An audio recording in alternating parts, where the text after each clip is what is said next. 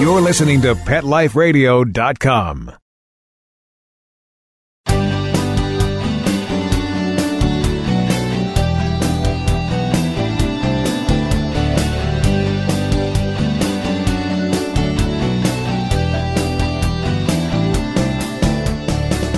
Welcome to Max A. Pooch's Awesome Animal Advocates on the Pet Life Radio Network.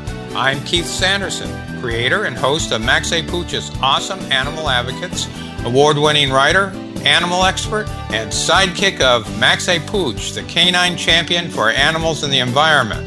We're the unique pet life radio program that is created for animal lovers everywhere, and each episode is dedicated to an awesome animal advocate whose work helps improve or save the lives of animals and make our planet a better place. Our guest today is Jeff Campbell, author of the book Daisy to the Rescue True Stories of Daring Dogs, Paramedic Parrots, and Other Animal Heroes. Daisy to the Rescue is a unique collection of stories of how animals not only make our lives better, but also can and do literally save our lives as well. Jeff will share with us what he believes animals are thinking when they do something extraordinary, such as rescuing a human. But first, a word from our sponsors.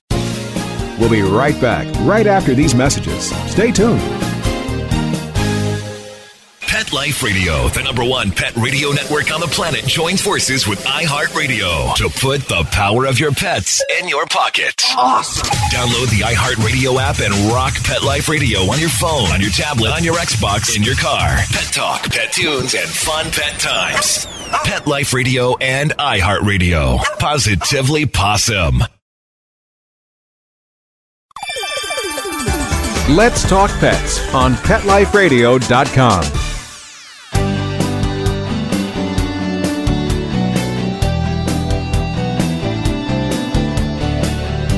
Welcome back to Max A. Pooch's Awesome Animal Advocates. I'm your host, Keith Sanderson, and our guest today is Jeff Campbell, writer, book editor, and author of the book Daisy to the Rescue, released October 7th. Jeff has specialized during the past 20 years in editing books dealing with animal intelligence and emotions. Welcome, Jeff. Thanks for being with us today. Thank you very much, Keith. It's great to be here. I love to talk about animals and their amazing abilities.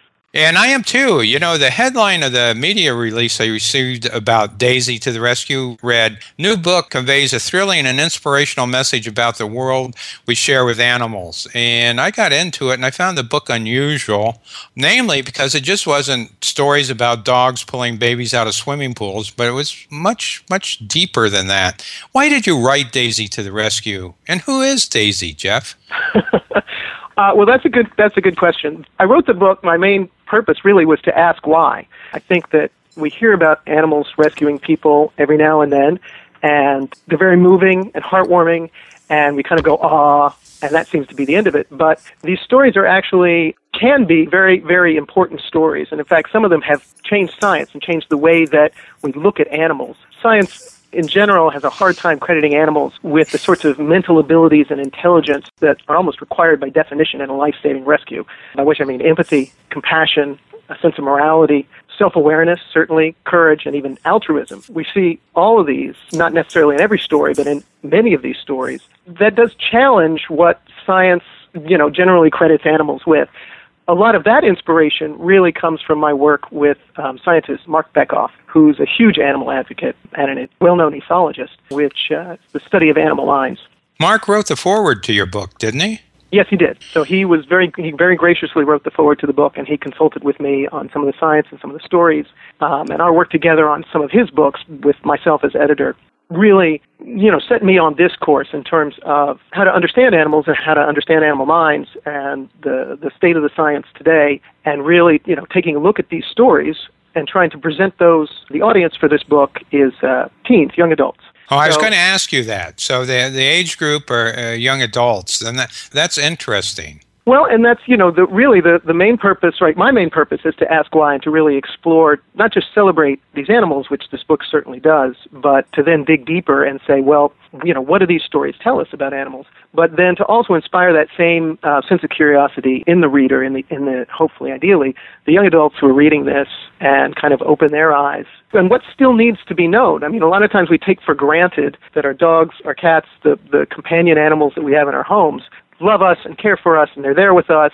Certainly no one expects their pet to save their life, but now and then they do. And that actually is a, you know, a rather important event, not just for the person who's saved, but for what we understand about what animals understand and know. You know, it, it's interesting. We had a personal experience, almost a swimming pool kind of story.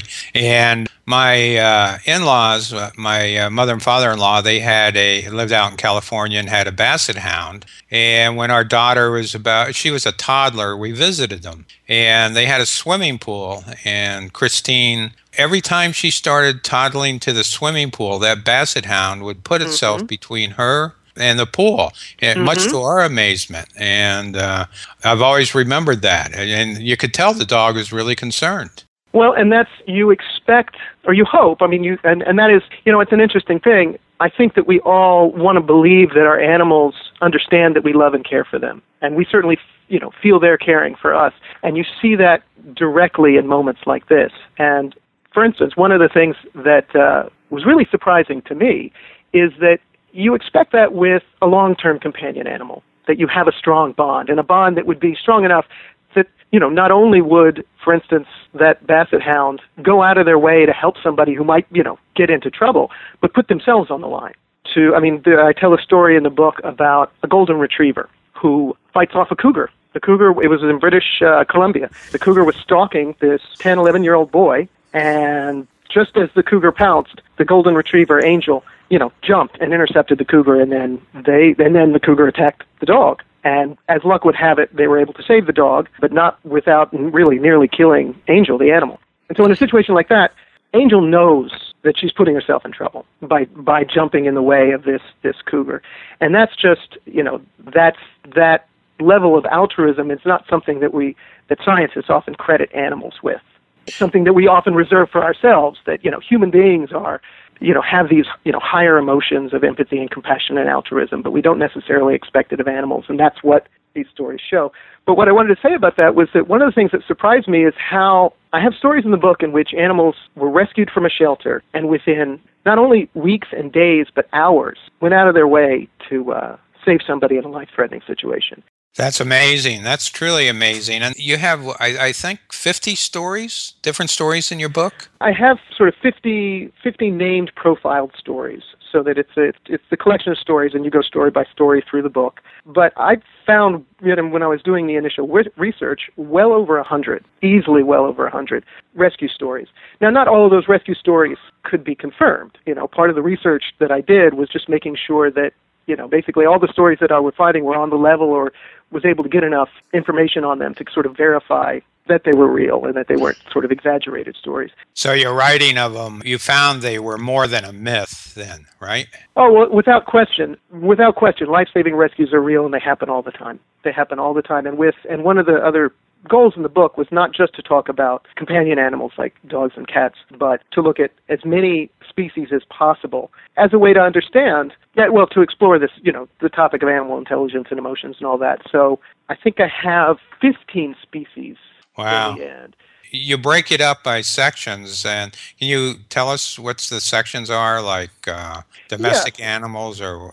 So the first section is companion animal, domestic animals, and companion animals, but that includes a pot-bellied pig, a rabbit, horses, uh, and even a parrot, in addition to uh, plenty of dogs and a few cats. And then there's a section on uh, trained animals, which is sort of a different issue in that, you know, we train service animals to assist us in many, many endeavors, and some of which are inherently life saving. Police dogs, canines, uh, military dogs that um, sniff out bombs and stuff like that. Um, you asked who uh, who Daisy is, and Daisy is uh, famous because she was just about, she might literally be the first dog that was trained to detect cancer in humans. And her story is that, and this is sort of—it was a radical idea 10 years ago that a dog would be able to kill. And so, one of the first researchers to start to deliberately train animals in this way was the woman who owned Daisy, and she decided just to start with her own dog, who didn't otherwise have any particular training at home. And what happened was that she was being trained to detect, I'm not sure, I think it might have been bladder cancer or something like that. And then what Daisy did, in the, within six or seven months of her training, before she, the training was really finished, she alerted on her owner and found breast cancer. So she found in a in a different way a different kind of cancer, and dogs have now been trained to detect a dozen or more types of cancer in, in various different ways. So it's actually somewhat significant that the dog alerted on a cancer that it wasn't being trained to detect and saved this woman's life, who's now gone on and to become a leader in this field, which you know has the potential to essentially change everyone's life. Wow, that's amazing. You're doing something for science. You teach your dog to find cancer, and the dog turns around and finds you have cancer. That is that is really an amazing story.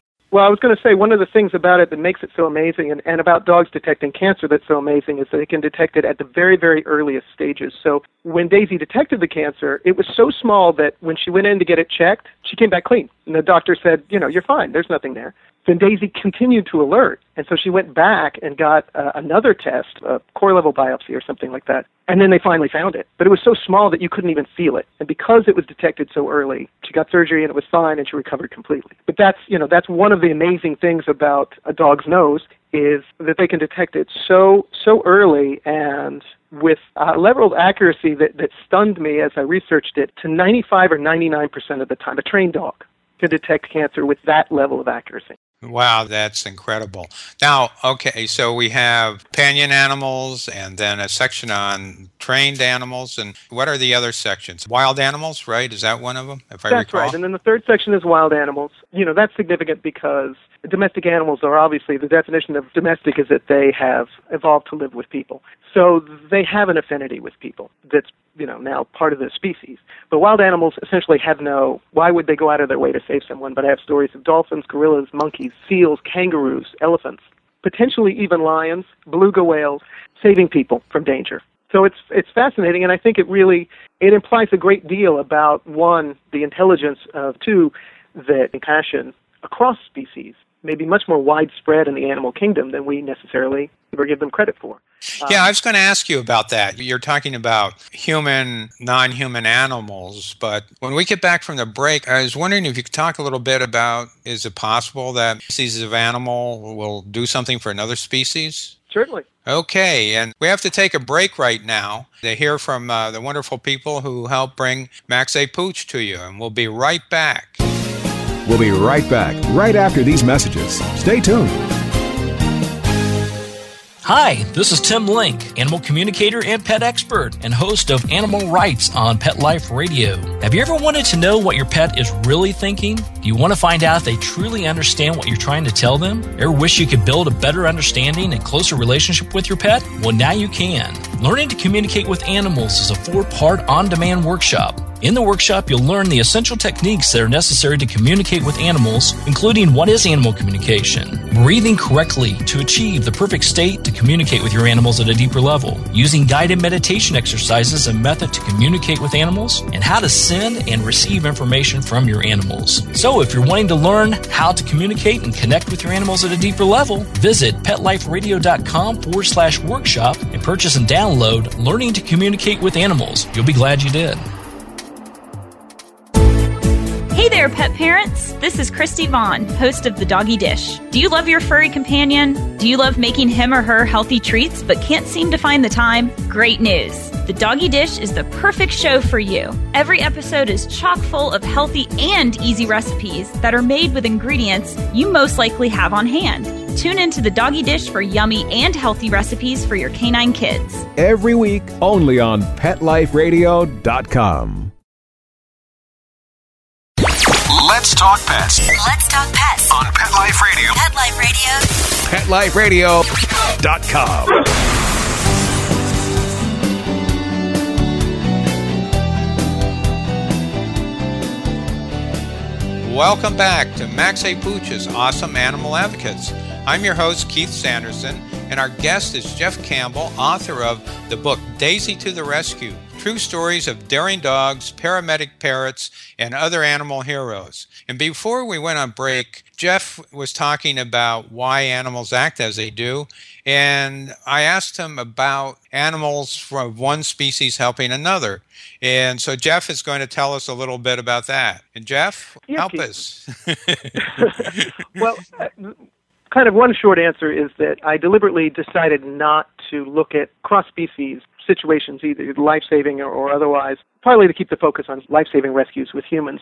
And but that doesn't mean that there's a lack of, of these kinds of stories. Part of what it means is that most likely these stories happen and we don't see them. Every now and then you do, you know, you see in the news that it comes up that you hear about these stories. You hear about basically cross species friendships more than life saving experience. There's there's a, was a famous one between a, uh, a hamster and a snake, and there's others.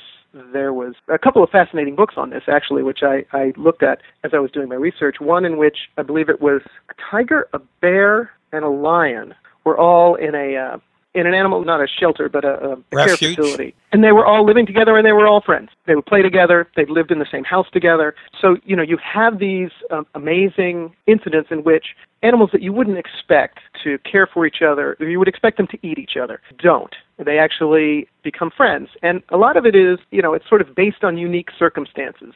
In the normal course of events, you know, animals live out sort of what you would expect in terms of predators and prey and stuff like that. But occasionally, things happen that defy conventional wisdom. And that's exactly what life saving rescues do. They defy conventional wisdom. One of the points that I make is that one reason I think that science has a hard time studying these sorts of stories is that they're extreme. And they happen very rarely, but it doesn't mean that what happens in them is random. My sense is that what we're seeing is animals doing things that they may never have done before, and that they wouldn't have done if someone's life wasn't in danger.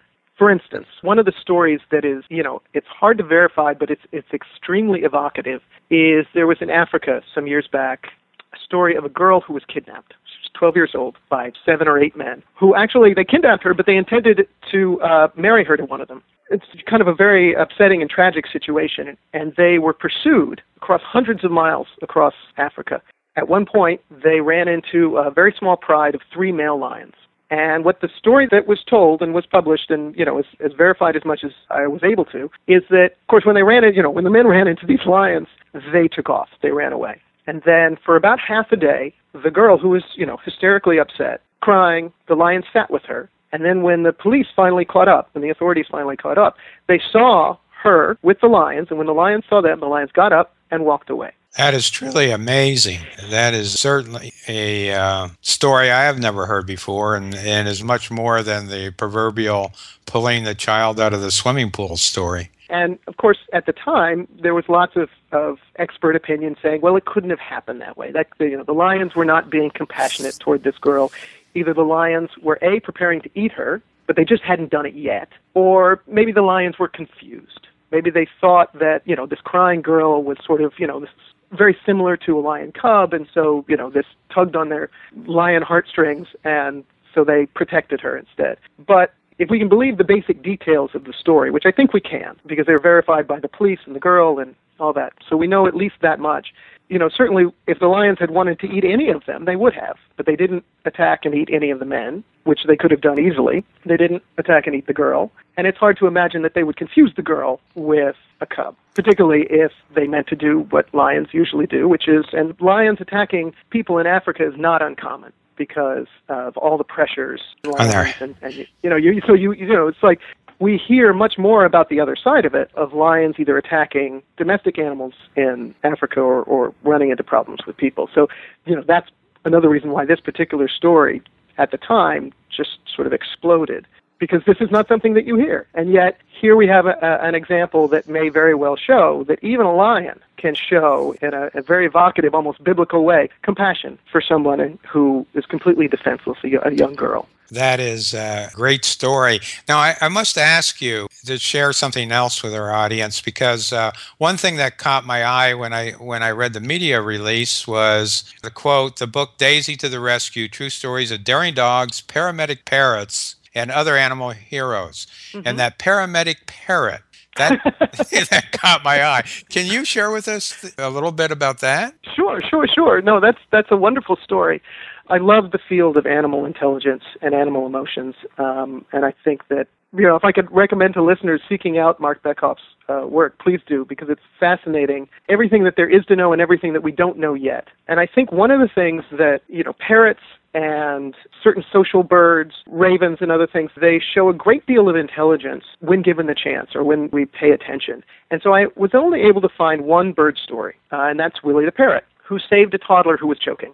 And the story is that these two women were roommates, and one of the women had a daughter. She was about two.